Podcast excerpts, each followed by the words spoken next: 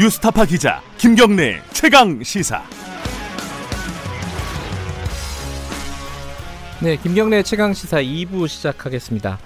어, 2부에서는요, 어, 교육 문제를 좀 다뤄보려고 합니다. 어, 추석날 어, 교육 문제 어, 가족분들이 다 관심이 아마 많으실 것 같아서 저희들이 좀 골라봤습니다. 어, 최근에 일들이 좀 있었죠. 어, 문재인 대통령이 어, 사실 조국 어, 장관 후보자 사태를 겪으면서 한마디 했습니다. 대학 입시제도 전반을 재검토하라 이렇게 얘기를 했고 그 교육부에서도 어, 어떤 메시지가 나왔고요. 그리고 이 아마 추석 지나고 나면은 입시를 어떻게 개선을 할 것인지 이 논란이 어, 커질 것으로 예상이 됩니다. 이게 굉장히 우리 사회에서 예민한 문제이기도 하고 중요한 문제이기도 하고 그리고 어, 굉장히 치열한 문제이기도 합니다. 어, 교육 문제 전문가 두 분 모셨습니다. 어, 한 분은 실천 교육 교사 모임 전대원 대변인 나와 계십니다. 안녕하세요. 예, 안녕하세요. 그리고 공정 사회를 위한 모임 이종배 대표님 나와 계십니다. 안녕하세요. 예, 안녕하십니까. 예. 추석날 어, 이렇게 나와주셔서 감사드리고요. 그 어, 추석에 어디 안 가시나요? 이거 전대원 대변인님? 예, 뭐 처가가 충청도라 예. 예, 방송 끝나고 충청도로 출발할 예정입니다. 아, 처가 위주로 생활을 하시는군요. 예, 아니 이제 본가가 이제 집 근처에 있어서 예. 됐고 처가는 이제 멀리 계셔가지고 아, 자주. 뵙지 못하니까 이제 뭐 그런 차원에서 예. 지내고. 공정 사회를 위한 모임 이종배 대표님은 어디 뭐 서울이신가요? 아니요, 저도 이제 방송 끝나고 예. 예, 대구로 내려가야 돼요. 대구입니까? 예. 아, 그러시군요. 한 분은 충청도 가시고 한 분은 대구 가시고. 예. 오늘 추석이라서 어, 막 바로 본론에 들어가기 전에 뭐 한, 한두 마디 좀 여쭤볼게요. 이 모르시는 분들이 있을 것 같아요. 그 실천 교육 교사 모임이 어떤 단체인지 간단하게 좀 설명 좀 해주실 수 있어요? 아, 예, 실천 교육 교사 모임은 그 교사의 그 전문직관을 중심으로 해서 그 가치관에 충실하고자 하는 교사들이 모인 단체입니다. 네. 어, 다만 이제 기존에 어, 다른 단체들이 좀 있습니다. 노조라는 정교조 있죠? 예, 정교조 있고 예. 그다음에 전문직 관점에서 교총이 있었는데 네. 조금 이제 젊은층 교사 선생님들을 중심으로 음. 해서 어, 전문직으로서의 교사의 위상을 좀 확보하고자 그리고 음. 그런 자신들의 전문지 전문성을 마음껏 좀 활보하고 싶은 그런 사람들이 뜻을 펼치고자 모인 단체입니다. 예, 그러면은 전 대변인께서도 어, 교- 현직 교사신 거고요. 그렇죠. 저도 현직 교사죠. 네. 과목이 어떤 과목인지 여쭤봐도 되나요? 예, 이제 과목 얘기하면 사람들이 잘 모르시는 분들이 있는데 일반 사회라고 교사 자격증이 표시되어 있고요. 어, 옛날 옛날 말로 하면 사회 예, 사회 근데 사회는 지리, 역사, 아, 윤리, 다 사회인가요? 일반 사회가 이제 다 포함이 되어 있고 어. 예, 좁은 의미에서 사회는 일반 사회를 얘기하는 거죠. 정치 경제 이런 건가요? 그렇죠. 지금 현재 2015 개정교육과정 과목에는 정치와 법, 경제, 음, 사회문화 이세 음. 가지 과목을 가르치게 되어 있습니다. 애들이 그 과목 재밌어 하나요? 어려워하죠 좀. 고등학교 정도 오면은 네. 쉬운 과목이 없어져서 좀 어려워하는데 단 그렇습니까? 한국말로 하니까 그 영어나 수학보다는 좀 쉬워합니다. 예. 어, 그리고 제가 사전에 들었는데 전 대변인께서는 어, 실제로 초등학교와 중학교 자녀를 둔 학부모이시기도 합니다. 그죠? 예, 저도 입시 문제나 그런 게 관심이 좀 많을 수밖에 없는 학부모 입장입니다. 에, 이렇게 참고 삼아 얘기 들으시면서 청취자분들도 그런 거 배경을 알고 듣는 게 더 공정하지 않을까라고 생각을 해서 예. 말씀을 드렸고요. 그리고 어, 이종배 대표님 공정 사회를 위한 모임이에요. 음, 예, 국민 모임인데요. 아, 공정 사회를 위한 국민 모임. 예, 이 공- 단체 설명 간단하게. 예, 예, 그 이제 어 제가 이제 고시생 출신 이제 그 사법 시험 준비했던 고시생. 아, 그러셨어요? 예, 예. 어. 그래서 요게 이제 저희가 이제 앞으로 다루겠지만 그 이제 학종의 불공정성을 많이 비판하지 않습니까? 네. 그거랑 이제 로스쿨의 불공정성이 어떤 메커니즘 메커니즘이 비슷하기 때문에 음. 저희가 이제 어떤 사법 시험이 부활해야 된다 이런 시민 그 고시생들이 운동을 하면서 학종에 대한 문제점도 인식을 하고 있었었죠. 이- 이 음. 하고 있다가 어떤 사건이 있었냐 하면 2017년도에 그 김상곤 교육부 장관 후보자가 네. 지명이 되면서 수능 절대평가라는 걸 이제 들고 나왔어요. 예. 그래서 수능 절대평가가 이제 우리 저희 학부모들 입장에서는 수능이 절대평가가 되면 아 이거 수능 없어지는 거 아닌가 이래가지고 여론이 폭발했었어요. 그때. 음흠. 그래가지고 그때 제가 아 이 학부모들이랑 또 우리 저희가 이제 공정한 제도를 위해서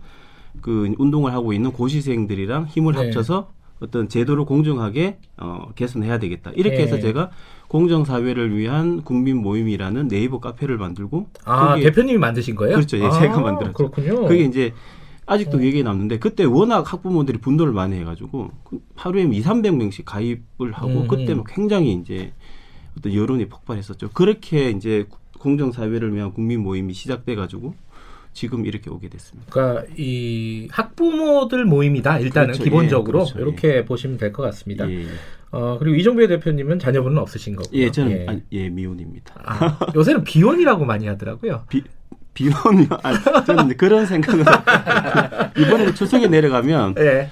또 엄청나게 잔소리를 들어야 그러니까 됩니다. 스트레스 스트레스 받으시겠네요. 예. 어르신들은 또 이렇게 한, 예. 한 번씩 물어보니까요, 또 그죠? 예, 한 번이 아니라 예. 그런데 이제 저도 빨리 이제 가야 된다라는 인식은 하고 있습니다. 저도, 알겠습니다. 저도 노총각으로 결혼해서 어떤 아, 심정인지 잘 예. 압니다. 아, 그렇군요. 아, 곳곳에서 물어보는데 예. 본인이 더 가고 싶은데 왜 그렇죠. 자꾸 와가지고 물어보는지 그 그렇죠. 심정입니다. 예. 예.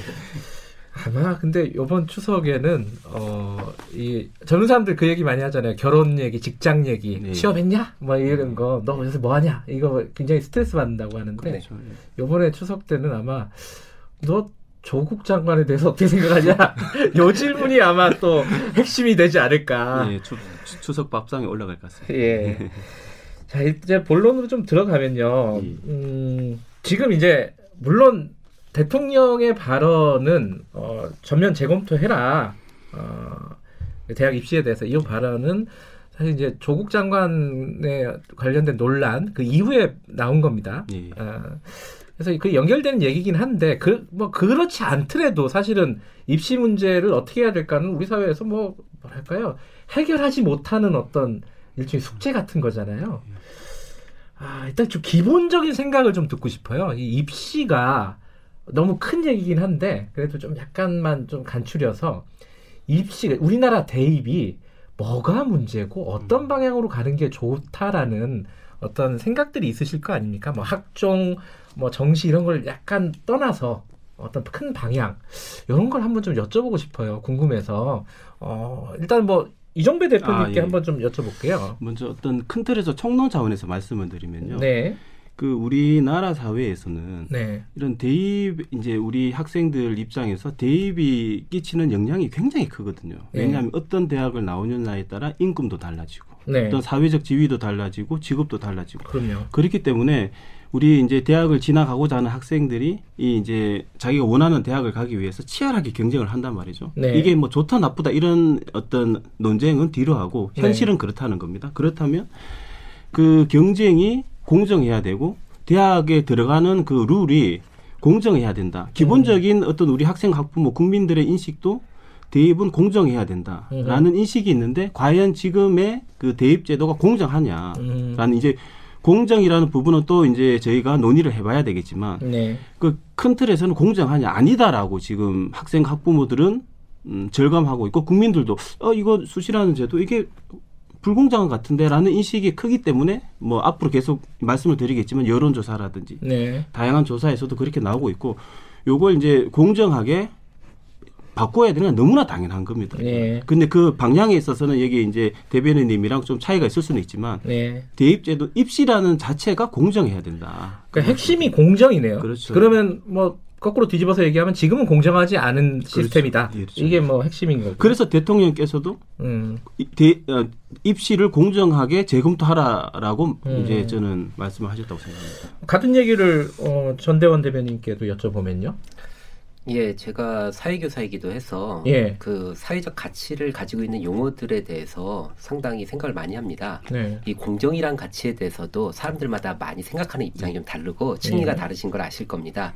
역시 공정이 공정하다는 걸 원하냐라고 물어본다면 당연히 우리 사회가 민주화되어 있다느냐 물어보는 것과 같이 마찬가지로 네. 당연히 입시는 공정해야 된다고 저는 생각을 합니다.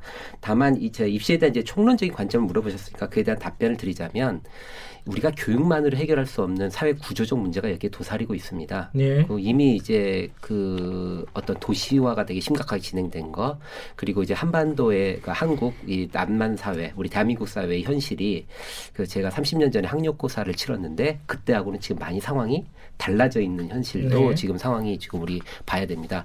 우리가 지금 현재 3050 클럽에 들어가 있습니다. 그러니까 1인당 GDP가 3만 불이고 그다음 인구 5천만 이상 되는 나라 중에 어, 그 단계에 돌입한 나라죠. 그러니까 이제 우리는 선진국을 꿈- 어, 선진국에 이미 도달했고 이제 선진 사회에서 어떻게 미래를 나아가야 되나 그런 고민을 좀 해야 됩니다. 여기에는 우리가 1970년대에 그러니까 개발도상국 시절에 급속도로 남이 한 걸 따라가려는 전략들 음. 그런 전략을 따라가던 시대하고는 다른 패러다임의 시대에 살아야 되고 네. 사실 요즘 제가 좋아하는 말은 아닌데 4차 산업혁명 시대, AI 시대라는 말도 하지 예. 않습니까? 사실 교육 전문가들은 그런 거에 대한 고민을 안 할래야. 안 할 수가 없습니다.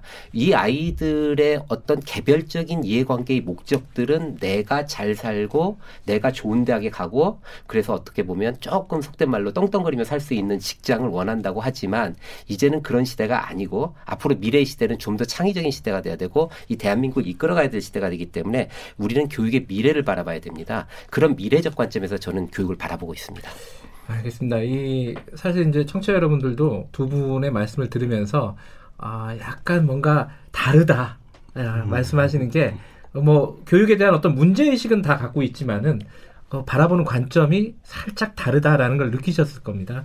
어, 그 부분은 이제 차차 좀 여쭤보도록 하고요. 아, 근데 저는 그런 생각은 들어요. 그러니까 에, 뭐 누구나 다 그럴 거예요. 학창 시절을 겪은 사람이 있고 학부모이기도 어떤 사람은 또 학부모일 것이고 여기 두 분도 학창 시절을 겪으셨고 저도 마찬가지인데 아이들 관점에서도 좀 생각해야 되지 않을까. 아, 저 너무 힘들었거든요. 고등학교 시절이. 아마 다들 느끼셨을 거예요. 그러니까 그 입시 경쟁. 그렇죠. 근데 우리 뭐 우리나라에서 그 경쟁을 뭐 없앨 수 있는 방법은 없을 것 같기도 하고. 참 근데 그 관점도 전 버리지 않고 아이들을 어떻게 하면 행복하게 학창 시절을 지낼 수 있게 하느냐. 이 부분도 저는 항상 좀 입시를 생각할 때 생각해야 되지 않느냐, 고려해야 되지 않느냐라는 생각은 항상 갖고 있어요. 잊어버리니까 제가 자꾸.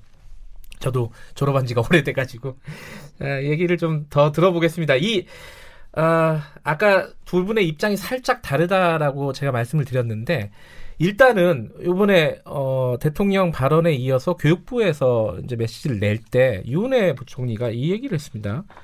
어, 정시 확대에 대해서 반대 입장을 얘기했어요. 사실상 이 부분을 아마 이종배 대표께서 보시기에는 아 이거 좀 문제가 있다라고 보셨을 거예요 분명히 어, 그, 이- 그 입장부터 먼저 좀 말씀해 주시죠. 예. 그 이제 대통령께서 어떤 입시 제도의 재검토, 네. 공정하게 재검토하라 뭐 이런 말씀을 하셨는데 그 이제 주무 부처죠. 교육부 장관인 유은혜 장관께서 어, 정시 확대는 없다고 선을 긋고 어, 학종의 어떤 공공 어, 공정성이나 투명성을 높이겠다 이렇게 이제 네. 말씀을 하셨거든요. 굉장히 아쉽죠. 왜 굉장히 아쉽냐 하면 그 지금 이제 차차 논의를 하겠지만 대입 제도에 지금 우리 학생과 학부모들 그리고 국민들이 분노하는 부분이 수시 지금 어떤 조국 장관의 인사 네. 그걸 거치면서 이제 우리 국민들이 하고자 하는 얘기는 네. 현재의 어떤 수시 제도는 불공정하다. 라는 인식이 있거든요. 음. 네. 그리고 공정한 제도, 그러면 공정한 제도가 뭐냐라는 질문에 있어서 수능 정시가 공정하다 이런 답변을 어, 많이 하고 있거든요. 네. 그렇다면 어, 정시를 확대할 건지 말 건지에 네. 대한 논의는 저는 당연히 들어가야 된다고 보는데 예. 정시 확대는 없다라고 선을 그어버렸거든요. 그러면서 네. 학종의 공공성은 공정성은 높이겠다, 네. 투명성은 높이겠다. 네. 이게 저는 약간은 좀 모순적인 얘기라고 생각합니다. 왜냐하면 정시 확대가 안 된다라는 근거 중에 하나가 네. 정시를 이- 지금 이제 30% 높인 게 이제 작년이었는데 올해 또 논의를 해가지고 또 높이게 되면 어떤 교육 지도의 안정성 아니면 예측 가능성을 훼손해서 우리 학부모 학생들이 이제 혼란이 올 수가 있다라는 이제 근거로 안 된다라는 예. 말씀하셨는데 말 그대로 지금 학종을 어떻게 바꿔도요 말 그대로 그 논리라면 학종을 바꾸는 게 더 큰 혼란이 올 수 있습니다. 알겠습니다. 그 예. 근데 여기서부터 좀 출발해야 될 것 같아요. 어 방금 말씀하셨는데 예. 수시가 불공정하다라는 예. 인식이 높다. 예. 그거에 대해서는 어떻게 하세요? 수시가 진짜 불공정한 건가요? 어때요? 저 저는 입시에 대해서 정확하게는 잘 모릅니다. 이게 뭐 현직에 계시기도 하고 어, 한번 예. 좀 설명 좀 해주세요. 이 공정에 대한 층위가 참 많이 좀 다릅니다. 그러니까 음. 어떤 사람들은 실력대로 1등부터 뭐 꼴등까지 세워놓은 다음에 뭐 30명이 정원이면 30명에서 딱 자르는 게 공정이다. 라고 능력주의죠. 예, 그죠? 능력주의죠. 예. 업적주의, 뭐 능력주의가 하나 예. 있고요. 두 번째는 뭐냐면은 기회의 균등 측면에서 공정성을 얘기하는 사람들이 있습니다. 음흠. 어, 그렇죠. 그 예를 들면은 어, 타고나기를 예를 들면 어려운 가정 환경에서 사교육을 받을 수 없고 네. 혹은 어, 살아오는 어떤 곳이 도시 지역이 아니고 좀 낙후된 지역이어서 그 주변 환경에 의해서 그럴 수도 있고 그런 거에 대한 배려 차원이 있어야 되는 게 공정이다라는 의견들. 예. 그러니까 공정의 층위라는 게 되게 다릅니다. 그러니까 우리가 뭐, 뭐 키로 비교하다면 키 큰 사람은 그 울타리 너머를 볼 수 있고 그 울타리 너머를 볼수 없는 사람을 위해서 그걸 갖다 주는 게 공정이다. 발 받침대. 내려 예. 아니면 키 큰 사람이나 안 큰 사람이나 똑같이 농구해 가지고 골 많이 넣는 사람이 잘하는 거다라는 어떤 공정의 개념이 있는데 이런 개념의 차이들이 학부모들 사이에서 다르기 때문에 아마 대립이 심할 거라고 생각을 합니다. 예. 아마 이제 학부모님들 대표들 많이 있으실 텐데 그 안에서도 아마 내부 논쟁이 저는 심할 거라고 예측을 합니다. 이게 그 공정에 대한 개념이 절대 합의가 되기가 쉽지가 않거든요. 더군다나 우리나라에서는 학벌 서열에 의한 인생 결정론이 상당히 팽배해 있는 나라이기 때문에 더욱더 심각하게 이것이 제기가 되고 있는 거죠. 근데 수시가 아까 공정하지 않다고 하셨잖아요. 예. 뭐 수시가 더 넓은 개념이고 학종은 좀 좁은 개념이라고 보면 되겠죠? 예, 조금 이 청취자분들 중에서 저기 학부모님들도 잘 모르시기 때문에 설명을 드리자면요. 네. 수시 전형이 좀 여러 가지가 있는데 크게 네 가지를 기억하시면 됩니다. 제가 아, 오늘 또 이 강의 네, 약간 강의를 해 드리겠습니다. 강의 예, 한번. 이거는 네. 뭐 저기 뭐 저런 거 차원에서 정부 예. 차원에서 정시 전형은 다 이해를 하실 겁니다. 예. 예, 뭐 그건 뭐 어렵지 않을 테니까 수시는 네 가지가 있다고 보시면 됩니다. 학생부 교과, 예. 학생부 교과는 말 그대로 교과 내신 성적 등 점수를 매겨 가지고 그 점수대로 자르는 예, 겁니다. 학생부 교과. 예, 교과. 그러니까 내신 성적 순으로 어, 선발한다고 소- 예. 생각하시면 편하실 겁니다. 그다음에 학생부 종합 전형은 내신 플러스 기타 교과 활동. 음흠. 어, 활동. 뭐, 네, 예. 새벽 비교과 어, 활동. 비교과 활동. 그렇죠? 예. 그것까지 다 들어간 예를 들어 동아리 같은 거? 이런 그렇죠. 거죠? 동아리. 예. 그다음에 학생회장 예. 뭐 그다음에 실제로 수업할 때 이 학생이 어떻게 했나라는 예. 정성적 내용 글쓰기 예. 뭐 이런 것들 이 다 포괄돼서 예. 일종의 서류로 본다라고 생각하시면 되고 예. 여기에 플러스되는 게 면접입니다. 예. 그래서 면접까지 플러스돼서 보통 많이 하는 게 말 그대로 학생부를 서류 중심으로 해서 종합적으로 보는 전형이 예. 학생부 종합 전형이다. 세 번째는 논술 전형이 있습니다. 아하. 논술은 쉬울 겁니다. 하도 예. 많이 들으셔서 맞아 글쓰기로 예. 이렇게 막 보는 거고요. 마지막 남은 거는 그냥 실기 특기라고 보시면 됩니다. 아. 이거는 근데 학력고사 쓸 때들도 다 아실 겁니다. 뭐모 탤런트는 뭐 말 타고 스카이를 갔다는 등 뭐 이런 아. 말들이 돈말 타고 그- 가는 학생 또 있죠. 예, 뭐, 예, 뭐, 제가 구체적으로 누군지 얘기하기 좀 그렇고요.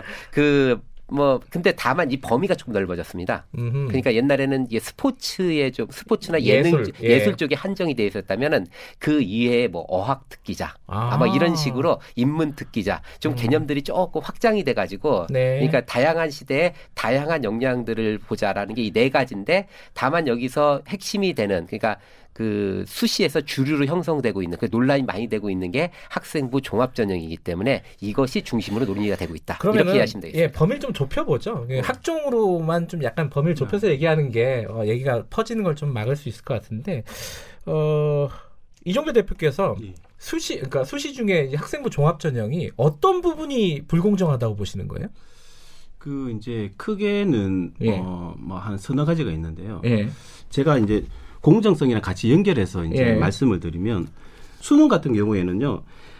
어쨌든 학생 본인이 시험장에 들어갑니다. 예. 학생 본인이 뭐 그게 사교육을 받았던 부잣집 가정 환경에서 어떤 교육을 받든 어쨌든 시험장에는 학생이 들어가서 학생이 본 점수로 네. 그 점수로 경쟁을 해서 예를 들어 커트라인이 80점이면 75점이면 불합격하고 예. 85점이면 합격하지 않습니까? 그래서 우리 학생이나 학부모들이 그 입시를 준비한 학생과 학부모들이 승복을 할 수 있는 거예요. 아, 음. 나는 이 점수가 모자라니까 난 네. 떨어졌구나. 아니면 이 카트라인 넘어서니까 붙었구나. 이렇게 이제 할 수 있는데 학종 같은 경우에는 선생님 말씀하셨다시피 정말 그 학생부를 뭐 열과 성을 다해서 이렇게 준비를 합니다. 예. 해서 그 이제 지원을 했는데 떨어진 거예요. 음흠. 그러면 수능 같은 경우에는 확인을 할 수 있지 않습니까? 내가 뭐가 부족해서 떨어졌다. 네. 그런데 학종은 알 수가 없습니다. 음. 그냥 결과만 말해줄 뿐이고 대학에 제가 왜 떨어졌습니까? 저는 정말 준비를 누구보다 열심히 해서 했는데 왜 떨어졌습니까? 했을 때 음. 대학은 알려주질 않습니다. 대신에 옆에 같이 준비했던 학생은 보니까 별로 노력도 안 하고 실력도 없는 것 같은데 붙었단 말이죠. 그럼 이 학생은 왜 붙었냐고 했을 때 알려주질 않습니다. 공, 그러니까 과정이 투명하지 못하다는 게 그 불공정의 핵심이다 이렇게 말씀하시는 건가요? 그게 어떻게 보면 제가 학종의 문제점을 큰 틀에서 말씀을 드렸는데요. 예. 이제 학종에 그런 문제점이 있고 또 이제 두 번째 같은 경우에는 그 수능은 어쨌든 학생 본인이 들어간다고 하잖아요. 예. 근데 학생부 같은 경우에는 그게 온전한 학생의 노력이 반영된 학생부냐 아니면 부모나 예. 컨설팅 업체나 아니면 어떤 교사의 특정 학생 몰아주기 같은 그런 음. 편법 꼼수로 의해서 만들어진 가짜 학생 분야라는 음. 부분에 있어서 지금까지 네. 많은 사건이 있지 않았습니까? 그래서 네. 그 학생부 자체가 불공정하다는 겁니다. 알겠습니다. 일단 두 가지 말씀만 들어볼게요. 예. 그 투명성 문제, 과정의 투명성이 예. 왜 떨어진지 모르겠다. 그렇죠. 결과를 보면 그리고 그 학생부 그 종합전형 그 학생부에 쓴 어떤 활동이나 이런 게 부모가 개입될 여지가 수 있고 있죠. 예. 학교에서 누군가한테 몰아줬을 수 가능성도 있죠. 있고 요 서두만 했는데도 끝나네요. 자 어, 오늘 추석이라 그래도 노래를 한 곡씩 2부, 3부에 하나씩 들으려고 하는데 먼저 전대원 대변인께서 준비해 오신 노래 하나 소개해 주시죠. 가을도 대가니 이용의 잊혀진 계절 예. 신청하겠습니다. 예, 좀 뜬금없지만 네. 가을 노래 잊혀진 계절 들으면서 2부 마무리하고요. 3부에서 돌아오겠습니다. 해당 지역에서는 지역 방송 후 보내드립니다.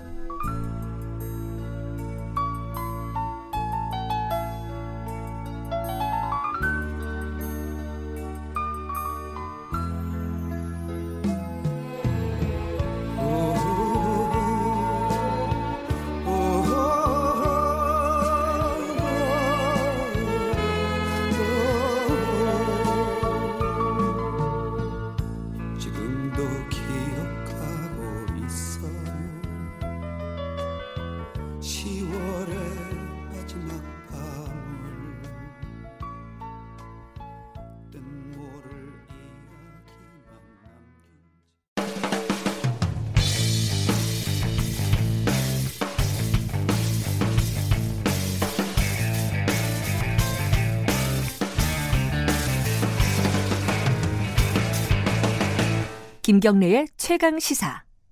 네, 김경래 최강 시사 추석 특집 듣고 계십니다.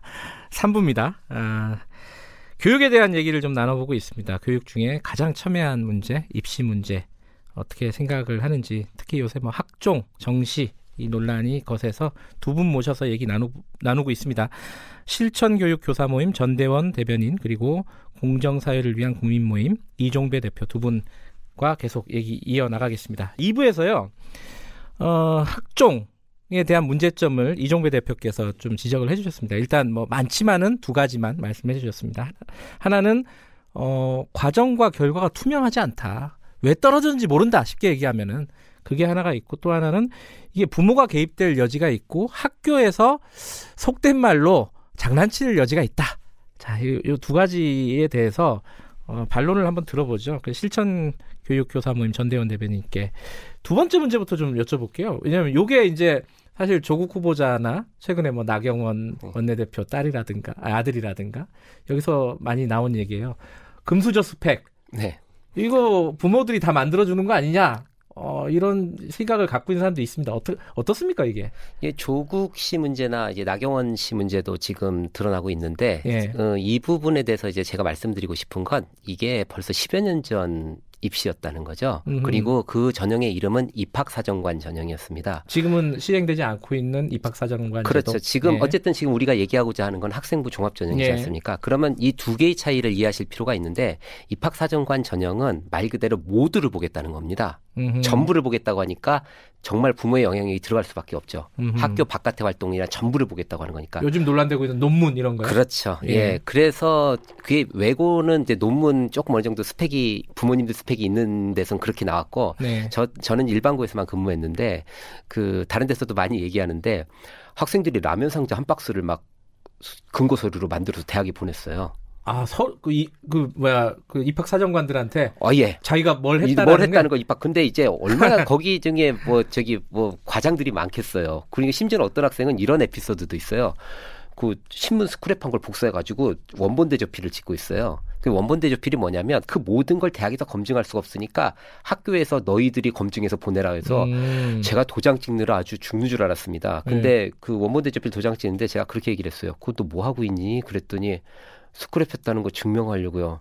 얘야 10년 전만 해도 인터넷 시대니까 요즘 인터넷 시대에 스크랩했다고 누가 그걸 그런 식으로 네가 급조해서 만들어가면 입학 사정관들이 그거 받아 이해해 주겠냐 그랬는데 그 아이가 울먹이더라고요. 그럼 어떡해요? 그 학교는 가고 싶은데 음, 그러니까 뭐라, 뭘- 내고 싶다. 뭐라도 내고 싶은 그러니까 음, 제가 거기서 차마 너의 객관적 상황을 말을 못 해주겠더라고요. 음. 그게 아마 그런 혼란상들이 있었던 시대 분위기가 있습니다. 그래서 이제 학생부 종합전형으로 바뀐 배경은 뭐냐면 부모들이 심지어는 봉사활동을 외국으로 나갑니다. 네. 스펙 만들어준다고. 그래서 그 모든 걸 금지하면서 그럼 학교에서 하는 걸로 학교가 좀 그래도 믿을만하고 학교가 평준화되어 있으니 어느 정도는 그래서 학교의 활동으로 해야 되겠다라고 얘기합니다. 그 부모의 여- 개입하는 여지라는 건 참 애매한 부분이 있는데요. 그 마찬가지입니다. 왜냐하면 수험장에 직접 들어가서 본인이 시험을 치듯이 아무리 엄마가 너 이번에 반장하라고 아무리 푸시를 해도 반장을 하려는 본인의 의지가 있어야 되고요. 네. 두 번째는 본인이 당선돼야 됩니다. 아. 담임의 영향력이 미칠 여지가 없습니다. 요새 반장은 다 직선제인가요? 아, 무조건 직선제죠. 아, 큰일? 납니다. 민주화 됐네요. 아유, 이게 30년 전 학교 분위기하고 지금의 학교 분위기는 예. 천양지차입니다. 예. 그리고 같은 연장선상의 말씀을 드리는데 1등한테 몰아준다.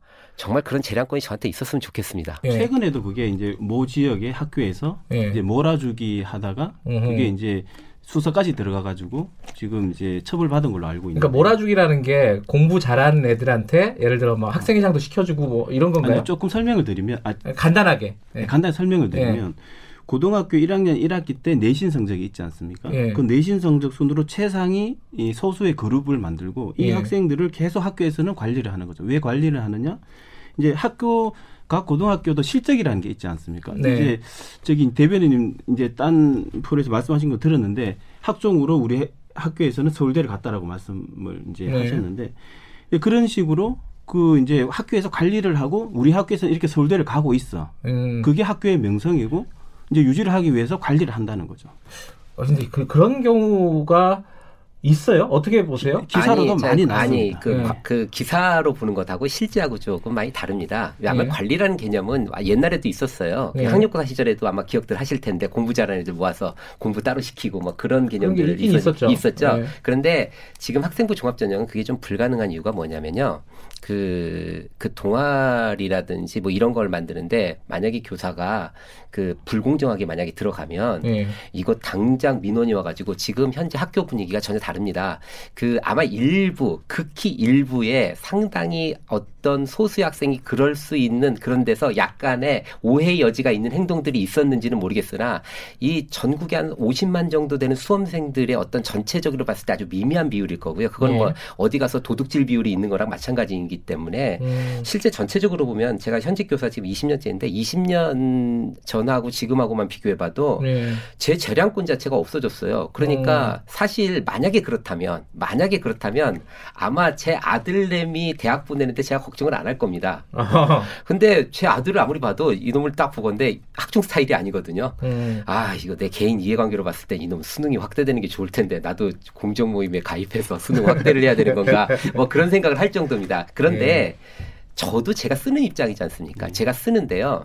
제가 이런데 방송 뭐 제자랑하는 것 같은데 방송 여기 나올 정도면은 예. 어느 정도 저도 글이나 말 같은 거 좀 할 줄 아는 사람인 거 아닙니까? 예. 그래도 교사 중에서는 그럼에도 불구하고 어떤 학생을 잘 써주고 싶어도요 잘 써줄 방법이 없어요. 음. 직접 하지 않은 얘기는 왜냐하면 미사여구나 얘에 대한 어떤 일반적인 칭찬은 입학 사정관들이 그러니까 학생부 종합전형을 보는 교수들이 다 알아챕니다. 음. 그다음에 실제로 또 하나의 사례를 들어볼게요. 그 실제로 입학 사정관 들은 얘기인데 어, 이 시골 학교에서는 정말 나쁜 의도로 몰아주는 게 아니라 실제로 그 자원에서는 거기서 그 대학을 갈 애들이 그 애 하나밖에 없는 거예요. 음. 뭐 실제로 그 애를 어떻게 해서든 좀 해보려고 이제 뭐 이렇게 나쁜 의미가 아니에요. 그 학교 입장에서는 그리고 실제로 다른 아이들도 그 애를 몰아줬다 생각하는 애가 아닌 거예요. 그런데 알겠습니다. 걔를 네. 보냈는데 딱 했더니 잘 쏘라서 봤는데 면접을 온다고 했지 않습니까? 한 5분 10분 얘기하면은 바로 들통이 납니다. 그래서 아. 제가 학생들 써줄 때도 그래요. 학생들 저한테 와서 잘 써달라고 얘기하는데 뭐 예를 들면 비근한 예로 이런 겁니다. 어떤 고전책을 봤다고 쓴 거예요. 애가 예.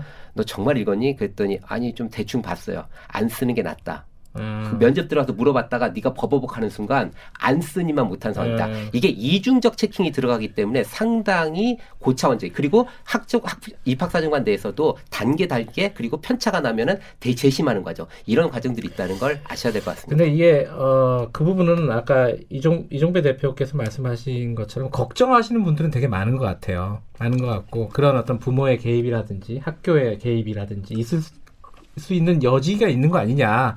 이제 현직 교사분 입장은 아 그게 현실적으로 쉽지가 않다. 그렇게 하고 싶어도 뭐 이런 거고 이거 갖고 싸울 필요는 없을 것 같고요. 예, 서로 간에 입장이 있는 거고 두 번째 말씀하신 거 아니 그 쟤는 70점 받고 나는 65점 받았으니까 제가 합격하고 내가 떨어진 거 인정하겠어. 근데 학종은 도대체 나, 내가 왜 떨어지는지 모르겠어. 이거를 어떻게 해결해야 되는 거예요? 이게?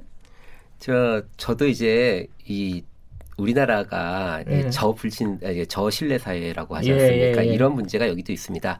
이게 그 제가 뭐 뾰족한 수를 말씀드린다기보단 이게 트레이드 오프 관계에 있다고 그러니까 네. 상충 관계에 있다고 설명을 드릴 수밖에 없어요. 제가 그 많은 학부모님들을 만납니다. 그래서 만나면 이게 이해가 쉽지 않습니까? 70점, 80점 하면은 70점 떨어지고 80점 올라가고 그래서 그분들한테 슬쩍 이런 식으로 질문을 던져봅니다. 바꿔서 본인이 대학 교수 아니 대학 교수라고 하지 말고 본인이 네. 사업체를 차렸다고 해보자. 그럼 사람을 뽑는다고 해보자. 예. 너 같으면 필기 시험을 봐서 1점부터 100점까지 쫙 해서 점수를 매긴 다음에 다섯 명을 뽑는다고 하면 다섯 명에서 딱 1등부터 5등에서 자를래. 아, 아니면 한 15명 정도 여유 있게 뽑은 다음에 면접을 봐서 그 중에서 적합성이나 여러 가지들 보고 예. 그다음에 여기서 계속 다닐 건지도 보고 그렇게 해서 뽑을래라고 하면 어느 한 분도 시험으로만 잘라서 하겠다라고 보는 그렇게 대답하는 사람들이 안 나와요. 그러니까 이게 예. 네, 입장 차이라는 거죠. 예. 이게 근데 그러다 보니까 또이 예컨대 김성태 의원 같은 취업 비리가 또 생기고 예, 그렇죠. 그 의혹이지만 아직까지는 예, 그런데 이게 예. 공, 그게 공무원 근데 이게 트레이트 오프인 관계 이걸 조금 시키는 의미에서 얘기하자면은 그래서 공무원들은 이제 시험 봐서 보지 않습니까? 예. 또 그러니까 또 다른 데서는 시험만 봐서 뽑으니까 뭐 공직사회 개혁이라든지 적합성이 음. 좀 떨어진다라는 비난이 나오고 또 사기업체는 그런 압력으로 들어간다는데 이것에서 어떤 적절한 선이 필요한 거지 예. 이것이 절대 이것이 공정의 절대선이고 이것이 공정의 절대악이다라는 거는 존재할 수 없다는 게 제 생각입니다. 두 분 보니까 이 스타일이 이렇게 발언을 요청드리면은 엄청 길게 말씀하시는 스타일이군요. 김정배 대 아, 이정배 대표님께 예. 그 말씀 좀 여쭤볼게요. 아니 그 문제가 있는 건 알겠다. 근데 예. 말씀하신 대로 문제는 일부이고 예. 그거는 뭐 어떤 제도에서도 발생할 수 있는 정도의 비율의 문제라면은 그거를 개선하는 게 더 낫지. 옛날로 돌아가자는 거 아니냐 혹시 예. 학력고사 이쪽으로 돌아가자는 거 아니냐. 예. 그런 질문 많이 받아보셨을 예. 거예요. 거기에 대해서는 뭐라고 하세요? 대답을? 그래서 제가 이게 참 시간이 길었으면 정말 드릴 말씀이 많은데 아, 안 시간- 돼요. 예, 예, 조금만 하세요. 예, 말씀을 드리면 예. 첫째 이제 아까 전에 이제 그 대변인님께서 예. 뭐 어떤 학생부가 그렇게 뭐 몰아주기나 이런 게 없다라고 하시는데 그게 네. 사실이 아니다라는 말씀을 드리고 여러 가지 사례들이 예를 들어 뭐 상 몰아주기라든지 뭐 여러 가지 지금 어떤 세특 같은 경우에도 네. 우수 학생의 몰아주기 그런 게 지금 엄연히 발생하고 있다라는 이제 말씀을 드리고 또 이제 저는 학종의 취지에 공감을 합니다. 왜냐하면 점수로 알 수 없는 그 학생들의 소질과 특기가 있거든요. 예. 그 소질과 특기가 있고 그 소질과 특기를 그 특기를 살리고 그런 소질과 특기를 대학의 인재상에 맞으면 선발을 해서 또 인재로 어, 키우고 네. 그런 학종의 취지는 제가 이제 공감을 하는데요. 예. 문제가 뭐냐 하면 우리 사회에 지금 어, 안 맞다는 겁니다. 왜 안 맞냐 하면 학종이 성공하려면요. 이건 조금 담론적인 얘기인데 학종이 성공하려면 첫째 학벌주의가 없어져야 되고 그럼 임금 격차도 대학을 나오든 안 나오든 본인의 실력에 따라 자기가 능력이 있으면 뭐 연봉도 더 받고 음. 뭐 그런 사회 그다음에 사회적 인식도 뭐 대학을 안 나오더라도 뭐 어- 어떻게 이제 색안경을 끼고 보지 않는 그런 여러 가지 사회적인 어떤 구조 그리고 네. 그다음에 국민들의 인식 국민성 여러 가지가 바뀌어야지만 성공할 수 있는 제도인데 네. 현실은 그렇지가 않다라는 말씀을 드리고 두 번째는 뭐가 있냐 하면 학종을 지금 그 입학 사정관이 지금 학종으로 바뀐 겁니다. 예. 이제 어떤 그 여러 가지 어떤 뭐 스펙 쌓기에 문제가 있다 불공정하다고 해서 스펙 없애고 지금도 정부에서 어, 학종의 공공 공정성과 투명성을 높이기 위해서 자기 소개서를 없애고 그다음에 뭐 어떤 수상 내역을 바- 미반영하고 네. 이렇게 이제 자꾸 없애려고 하거든요. 예. 그러면 학종의 어떤 평가 요소들을 자꾸 없애다 보면 결국은 내신만 남게 됩니다. 아까 전에 이제 대변인께서 말씀하셨던 음. 학생부 교과 전형만 남게 되는데 학생부 교, 교과 전형은 내신으로 가는 전형이에요. 예. 그러면 내신이 내신은 어떠냐라는 의문이 남지 않습니까? 내신은 오히려 더 정말 학력고사로 돌아가는 겁니다. 수능 같은 경우에는 어떤 사고력이나 뭐 음. 분석력이나 독해력이나 여러 가지 지적 능력을 요구하는 부분이 있지만 내신 같은 거는 말 그대로 딸딸 암기식이고 문제풀이식입니다. 수능 음. 수능을 비판하는 그 비판에 몇 배를 더 비판을 받는 지금 제도가 내신인데 네. 지금 다 없애고 내신으로 가고 하- 이런 모순이 있다는 겁니다. 그 그건 간단하게 좀 설명 아니, 말씀 좀 의견을 듣고 싶네요. 그 학생부 종합 전형에서 자꾸 항목들을 없애는 걸로 가면 결국 내신밖에 안 남는 거 아니냐. 뭐 그 도돌이표 같은데 그그 의견에 대해서는 어떻게 생각하세요? 그럼 뭐 아마 그 면접 같은 것도 남아 있고 그래서 완전히 똑같지는 않을 것 같고요. 예. 그다음에 아마 저도 그래서 너무 항목을 줄이는 거에 대해서는 그렇게 마주 찬성하는 입장은 아닙니다. 음. 그다음에 어, 내신 말씀하셔서 그에 대한 답변을 드리자면 지금 수행 평가가 40%에 해당합니다. 음, 오지선다 문제가 60%. 근데 실제로 공부 잘하는 학교에서는 학생들의 실력이 너무 높아져가지고 요즘 30년 전에 비해서 오지선다에 대한 적응도가 높아진 것 같습니다. 예. 예, 그래서 많이 높아져가지고 실제로 저가 지금 학교에서 하고 있는 건 어떻게냐면 논술 1 10%, 논술 2 10%, 포트폴리오 10%, 그 다음에 신문 스크랩 논술 10% 해서 40%가 음. 들어가서 지금 과거와 다르게 현재 내신은 아. 수능과는 좀 다른 형태로 지금 많이 하고 알겠- 있다는 거 알겠습니다. 알려드리고 싶습니다. 간단하게만 여쭤봤고요. 신문 스크랩도 들어가요? 근데 점수에? 어. 아, 신문 스크랩을 하는 게 아니고요. 예. 그, 이게 스크랩이라고 표현을 했는데 일종의 NIE 교육을 그렇게 아, 그러니까 이름했습니다. 언론에 그렇죠. 음, 신문을 가져라. 예, 가져서 아. 신문 하나를 갖다 그래서 조금 종이신문을 보라는 의미에서 저는 한동안 이렇게도 했습니다. 그 음. 종이를 무조건 종이신문을 오려라. 복수 출력하지 말고 종이신문으로 해서 붙인 다음에 그걸 자기 견해에 따라 사회문화에서 걸 가지고 논평하라. 이런 이- 식으로 합니다. 신문보다 이제 라디오를 들으라고. 아 이제 오늘 제가 들었으니까 이제, 이제 새로운 아주 저기 시사 프로그램 하나 듣고 예. 예, 이걸 듣고 한번 하는 걸로 학생들. 바쁘니, 바쁘니까 이 저기 하- 팟캐스트로 좀 들으라. 김경래 최강시사를 들어라. 예, 제가 뉴미디어 쪽으로 조금 한번 생각을 해보겠습니다. 근데 이제 아, 여러 가지 할 얘기가 많지만은 예. 청취자 여러분들이 궁금해할 만한 걸 하나 더 질문을 드릴게요. 그 논란이요. 이거 어떻게 생각하시는지 궁금해요. 이 예를 들어 정시를 확대하면은 부유층한테 유리하다 오히려. 아, 그런 얘기가 있고 아니다 학생부 전형이 부유층한테 더 유리하다. 이게 결국은 공정성 얘기가 나오는 게 이게 세습 문제잖아요. 저 뭐 부자 엄마 아빠 밑에는 또 좋은 대학교 가는 애들이 나오게 되고 이게 각자 얘기가 달라서 이게 뭐가 맞는지 잘 모르겠어요. 의견들을 좀 듣고 싶습니다. 일단은 어 먼저 이제 아, 이종배 예. 대표님께 여쭤보면은 아니 수능을 확대한다고 하면은 아니 저쪽 강남 쪽에 사는 애들이 수능 더 잘 본다. 이게 더 부익부 빈익 어 부익부 빈익빈 이거 더 심해진다. 어 세습 심해진다. 이 의견에 대해서는 어떻게 보세요? 어, 먼저 이게 이제 관점이 여러 가지 관점이 있는데요. 예. 먼저 큰 틀에서 보면 지금 어, 수시가 지금 7, 80%입니다. 예. 그리고 정시가 한 2, 30%밖에 안 되거든요. 예. 그러면 지금 어, 학교에서 지금 어, 일반고 뭐 학교에서 어떤 일이 바- 발생하고 있냐면 학교에 이제 이건 직접 들은 얘기입니다. 이제 고등학교 진학을 하면 어, 학교에서 수능 준비할 생각 하지 말고 정시 준비할 생각 하지 말고 수시를 준비해라. 음. 왜냐하면 추- 수시로 일곱 여덟 명을 뽑고 있으니까 아, 비율-. 비율이 높으니까? 그렇죠. 예. 예. 그래서 수시로 대학 가는 게 유리하니까 수시를 준비해라. 그래 예. 학교에서 수능 준비를 안 시켜줘요. 어... 각자 알아서 해야 됩니다. 음흠. 그렇기 때문에 문제가 뭐냐면 지방에 있는 애들, 지방에 있는 우리 학생들 같은 경우에는 충분히 수능에 강점이 있는 학생들도 분명히 있을 수가 있거든요. 근데 네. 이런 학생조차 지금 7대 3이라는 비율 때문에 수능에 특기 있는 학생들 다 묻히고 있는 겁니다. 자기의 네. 능력을 발현을 못 하고 있는 거예요. 수시라는 음. 수- 압도적인 수시 비율 때문에. 근데 강남은 어- 강남이나 교육 특구에 있는 학교는 어떠냐? 이제 정시까지 같이 준비를 하는 겁니다. 그래서 지금 7대 3이라는 기형적인 구조에서 봤을 때는 어 강남에 있는 애들이 수능 준비를 어, 수능의 강점이네. 그렇게 이제 내신도 준비하고 수능을 준비하기 때문입니다. 그런데 제가 그래서 말씀을 드리는 부분은 뭐냐 하면 지금 만약에 수능 위주로 가면 지방에 있는 수능에 강점이 있는 학생들도 수능으로 주- 원하는 대학 많이 갈 겁니다. 어쨌든 뭐 사교육을 받든 뭐 어떻게 하든 어쨌든 학생 본인의 실력이라는 겁니다.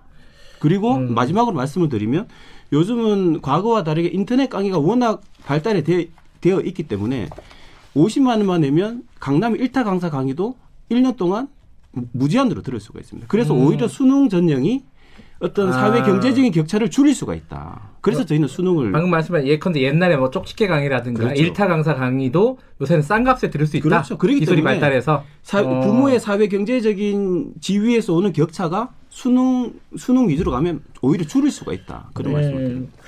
어, 전대원 선생님은 좀 다르게 생각하실 것 같은데 뭐 일단 뭐 반론부터 좀 들어보죠. 아, 길게 얘기하기 싫어서 간단하게 말씀드리겠습니다. 저기 일반 고등학교에서 제가 예. 20년 가까이 근무한 제 입장에서 보면은 네. 일반 고등학교 학생 그리고 제가 농어촌에도 있었거든요. 농어촌 전용 아, 가능한 예. 지역에서도 있었습니다.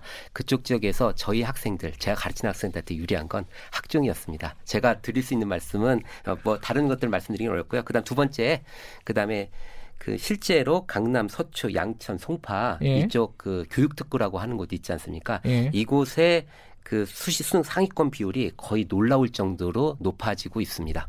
상위권 어. 비율이 실제로 2005년도에 12.6%였다면 지금 강남은 17%로 늘어났고 10.2% 차지하던 서초구가 11.9%로 늘어나고 뭐가 그렇게 늘어났다는 거예요? 정확하게? 2등급 이상 비율이 아, 2등급, 이등급 그러니까 이상 수능의 2등급 비율이 예, 4% 아. 7% 합치면 11% 그러니까 10% 이내에 드는 비율이 이렇게 늘어나고 있습니다. 근데 이건 조금 이것만 배경 설명하겠습니다. 수능이 고난도 문항 출제가 들어가고 있습니다. 예. 이게 왜 그러냐면요. 학생들의 오지선다 그 저기 뭐냐 그 적응률이 되게 높아졌습니다. 아. 과거보다 점수가 엄청 높아져 가지고요. 그래요? 그래서 지금 아까 80%는 전체의 80%가 아니라 아마 상위권 대학 그러니까 이 학종에 대한 비판적인 분들이 관심 있는 상위권 대학인데 거기가 80%, 그 서울대가 80%라는 얘기고 전체적으로 네. 하면 60% 정도로 떨어지고요. 그 대학들에서 안 뽑는 이유 중에 하나가 타당도가 사라져 버린 거예요. 음. 그러니까 왜냐하면 이 학생들이 들어왔더니 나가버리고 적응을 못하고 이런 상황들이 너무나 많아지면서 그러면서 이런 과정들이 생긴 겁니다. 그러니까 다시 얘기하면은 이 수능으로 해가지고는 도저히 인재를 뽑을 방법이 없어졌어요 이제는. 아. 예. 왜냐하면 문제가 계속 아주 해괴해져 가고 있어요. 못 음. 느끼실 거예요 아마 아직 풀어보신 적이 없으셔서 도대체 그렇죠. 이런 문제가 왜 필요한가 심지어 사회문화 선생님 제가 사회문화 문제를 푸는데 만점을 못 맞아요 어, 그래요? 예 선생님 문제가 있는 거 아니에요? 예. 제가 외람되지만 제가 수능 출제를 들어갔었습니다. 예. 들어갔었는데 제가 출제해서 그 검토위원들이 들어오지 않습니까? 현직 아. 교사들이 오는데 검토위원들 평균 점수가 몇 점인지 아십니까? 60점이에요. 아, 그래요? 근데 아, 그건 진짜 문제가 있는 거 아니에요? 문제. 수능 문제가 그렇게 어려워져 가고 있어요. 어. 어, 물론 이제 이게 서로 하면서 이렇게 하는데 그거를 갖다가 예를 들면 이 동영상 강의로 강남 아이들을 역전할 수 있다. 그러니까- 이론적으로는 가능합니다. 학력고사 시절에는 가능했어요. 아. 그런데 지금 저희 학생들 제가 실제로 가르치지 않습니까? 분명히 한계에 도달합니다. 시간의 한계와 이것의 숙련도의 한계. 이게 실력의 음. 한계가 아니라 숙련의 한계입니다. 근데 이 부분이요. 그러니까 수능으로 뽑는 비율을 높이자. 그러니까 수능의 변별력을 더 높여야 되잖아요. 그러면은 그럼 이런 부작용이 생기지 않나요? 그러면 그거는 수능 출제를 예. 이제 어떻게 이제 해결해야 될 문제죠. 그런데 이제 수능이 어려우니까 수능 위주로 가면 안 된다. 이거는 이제 좀 논리 음. 비약인 것이죠. 큰 틀에서 저희가 대입제도가 공정하냐 아니냐라는 차원을 논의하고 있는데 네. 수능 문제가 좀 희귀하니까 수능은 안 된다라는 그런 논리면 내신 문제는 더 희귀합니다. 내신 문제는 말도 안 되는 문제들이 많고 이런 문제를 우리 학생들에게 뭐, 뭐가 도움될까라고 생각될 정도로 희귀한 문제들이 내신은 나오고 있거든요. 그래서 음. 문제의 질로 따지면 내신이 훨씬 더 이제 하고 그다음에 수능 문제 풀어보셔 가지고 아시겠지만 수능 같은 경우에는 자꾸 암기식이라 이게 암기식이라고 하는데요. 네. 절대 암기로 풀 수 없는데 어, 국어 영역도 마찬가지 수, 수학이 암기로 풀립니까? 그 많은 그 많은 문제를 다 암기해서 풀 수가 없는 부분이 있는 부분이고 그러니까 문제를 잘 내면 좋은데 제가 말씀드린 건 수능의 발전 속도는 한계에 봉착을 했고 여기에 적응해가는 학생들의 속도는 거의 따라왔다는 거죠. 그리고 이 문제는요. 그러면 객관식을 어떻게 보면 저도 이제 어떤 어, 방향의 차이라고 봅니다. 뭐 예. 이제 차이라고 보는데 그래서 이제 객관식은 안 된다라는 뭐 그런 입장이고 저희는 어떤 공정성 차원에서 이제 예. 수능만한 말씀드렸다시피 수능의 문제의 질이 높고 세, 세계에서 제일 뭐 어렵다고 표현하시면 저는 문제의 질이 높다고 이제 예. 생각하는데 그런 문제인 것 같습니다. 이게 뭐 답을 결론을 예. 내리기는 전 근데 두 분 말씀을 듣다 보니까 그런 생각이 들어요. 어, 그 이종배 대표님께서 예. 본- 말씀하시는 게 일단 학교를 못 믿는 것 같아요. 예를 들어 내신 문제보다는 수능이 더 좋을 것이다. 학교에서 어, 학생부 종합전형에 관련해서 뭔가 문제가 생길 것이다. 그리고 대학도 못 믿죠. 이 애들을 공정하게 뽑는 게 맞느냐? 근데 그 못 믿는 이유는 있잖아요. 예를 들어 뭐 숙명여고 사건이라든가 뭔가 사건들이 계속 터져요. 맞아요. 그러면 학교에서 뭔가 믿지 못할 일들이 벌어지니까 학부모들이 못 믿는 거고. 그래서 정부에서 관리해라. 그거는 뭐 어떤 일반적인 시험이다. 뭐 이런 식으로 얘기가 가는 것 같아 갖고 아, 참 지금 네, 딜레마네요. 저도 좀. 어렵긴 한데요. 예. 뭐 어차피 사건 한두 개씩 터지는 건 어쩔 수가 없습니다. 저희로서도 음. 왜냐하면 뭐 사립고등학교에서 뭐 흔히 뭐 이게 몇만 명 되는 교사들하고 네. 몇십만 되는 수험생들의 뭐 도둑질하는 학생도 있는 것이고 뭐 하는 것이고 다만 이제 드러났을 때 엄벌에 처하면 된다고 보고요. 예. 예 그리고 이게 제가 이번에 그 미국에 있는 미국에 입학하려는 학생들 또 예. 추천서를 제가 또 써줍니다. 예. 이게 재밌는 게 미국에선 저를 믿는데 대한민국에선 저를 안 믿어주네요. 아, 제가 이 말씀을 꼭 드리고 예. 싶은데요. 예. 마지막으로 예, 계속 제가 말씀을 드리는 게 저도 학종의 취지는 100번 공감을 합니다. 네. 그런데 과연 학종이 그 어떤 본연의 취지대로 운영이 되고 있느냐라는 네. 부분에 있어서 전혀 그렇지가 않기 때문에 예를 들어 우리 그 이제 학생부를 학생들이 열심히 학생부를 만들거든요. 예. 그런데 그 입학 사정관이 몇 분 보시는지 아십니까? 그 학생부를요. 15분 보고 평가를 합니다. 이 15분을 보고 이 학생의 잠재력도 평가하고 발전 가능성도 음. 평가하고 그 사실상 내신으로 뽑는 거나 마찬가지거든요. 네. 뭐 그런 상황이기 때문에 결론적으로 학제 학종은 어떤 본연의 학생의 어떤 발전 가능성, 뭐 창의성 여러 가지 어떤 학종의 취지에 맞는 그 이제 맞는 그런 운영이 안 되고 있기 때문에 알겠습니다. 이게 뭐 결론이 날 문제는 아닌 것 같고 워낙 우리 사회 안에서도 팽팽한 문제이기 때문에 네. 어, 이런 의견들이 있다 그리고 궁금하신 부분들을 제가 좀 대신해서 질문 드렸다 뭐 이 정도로 이해해 주시면 좋겠습니다. 이종배 대표님 무슨 노래 들고 오셨나요? 아, 이 노래가 저희가 이제 그때 수능 절대평가 반대할 때 불렀던 노래인데요. 아, 그렇습니까? 예, 그 위의 꿈 예, 아. 신청합니다. 뭐 학생들한테 꿈이죠, 드리, 어, 드리는 노래일 수도 있겠네요. 자 오늘 거위의 꿈 들으면서 어, 추석 특집 마치도록 하겠습니다. 두 분 감사합니다. 예, 네, 감사합니다. 감사합니다. 실천교육교사 모임 전대원 대변인, 어, 공정사회를 위한 모임 이종배 대표였습니다. 김경래 최강시사 추석날 오늘은 여기까지만 하겠습니다. 다음 주 월요일 7시 25분 다시 돌아옵니다.